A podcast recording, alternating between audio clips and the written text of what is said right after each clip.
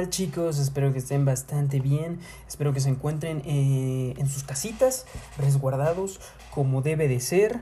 Em, vaya, día 177, estamos a nada de llegar al final de esta sexta temporada para ya llegar a los 7 meses. Y estamos a 8, 9, 10, 11, 12, a 5 meses de llegar al año. Cinco, bueno, sí, 5 meses de llegar al año. ¿Se imaginan? ¿Se imaginan? Ya llevamos medio año. ¿Qué carajos? ¡Wow! ¡Qué, qué, qué, qué impresionante!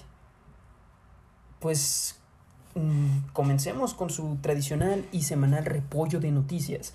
Que hoy está tranquilo, hoy la verdad está bastante tranquilo.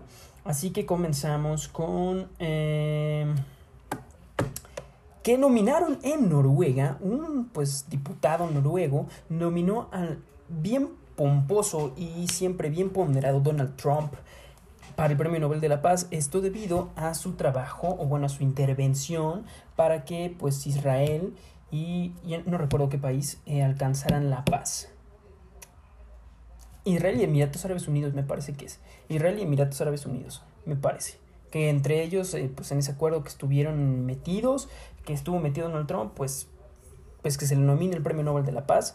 También, pues, este, no es la primera vez que este cuate lo nomina, ya había sucedido alguna otra vez y pues fue cuando se sostuvo esta reunión tan emblemática con el presidente norcoreano, con el líder norcoreano Kim Jong-un.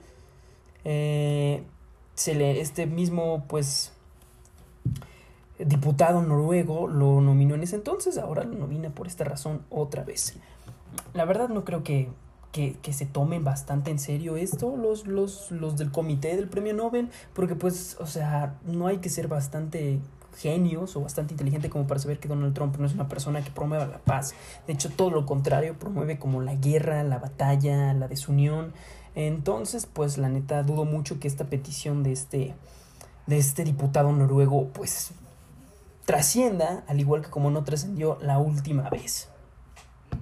Ahora, una noticia que nos compete a todos y que de seguro nos tiene a todos preocupados por pues saber qué va a suceder, saber cómo va a ser nuestro futuro. Y es que pese al retraso, pese al retraso de pues esta de la vacuna de AstraZeneca debido a una reacción eh, curiosa con un este con un paciente el presidente de la fundación de pues de los laboratorios AstraZeneca anunció o comentó que pese a este retraso la vacuna podría estar lista este mismo año Ahora, recordemos que este tan solo es un pequeño, pues, pequeño pasito de lo que se tiene que hacer para, para llegar al, al, final de todo este hoyo de conejo al que nos hemos metido, que se llama el COVID.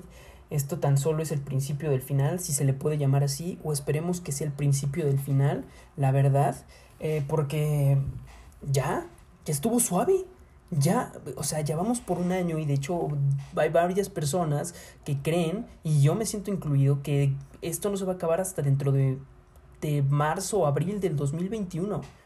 Así de grueso lo vemos. Entonces yo creo que ya es hora de que mínimo esto comience a dar sus últimas patadas, que empecemos a ver señales de que esto ya está a punto de terminar, para que pues así podamos pues ya relajarnos, para tratar de regresar con, a nuestras vidas, para poder poner a prueba lo aprendido en, en, esta, pues en esta nueva etapa, o bueno, en todo esto que, que vivimos por más de, pues ya más de medio año, y que estamos próximos a, a vivir por un año. De hecho, ya se va a cumplir casi un año de que surgió el COVID en China, porque recordamos que el COVID no surgió en 2020, el COVID surgió en Wuhan en lo último de, del 2019. Entonces, eh, esperemos que ya esto esté a punto de terminar. Ahora, en noticias más locales, eh, pues la última víctima de, del COVID-19, o bueno, víctima porque le dio, no que haya muerto, y no se le desea la muerte aquí a nadie, fue al mismísimo secretario de Comunicaciones y Transportes, este funcionario que llegó a sustituir al pues anterior secretario de Comunicaciones y Transportes, el viejito eh, cachetoncito Javier Jiménez Espriu. Pues es el nuevo, es la nueva víctima del COVID, eh, lo informaron alrededor del día de hoy y pues les le deseamos al, al, secretario lo mejor, recordemos de que aquí lo he dicho y siempre lo diré, no se le desea el mal a nadie, no se le desea ningún, ningún, este, nada, entonces, este, esperemos que se recupere. Ahora chicos, antes de terminar, me, es, me complace, me, me da un gusto comentarles que ya tenemos un ganador para, eh, pues para el tema del final de temporada.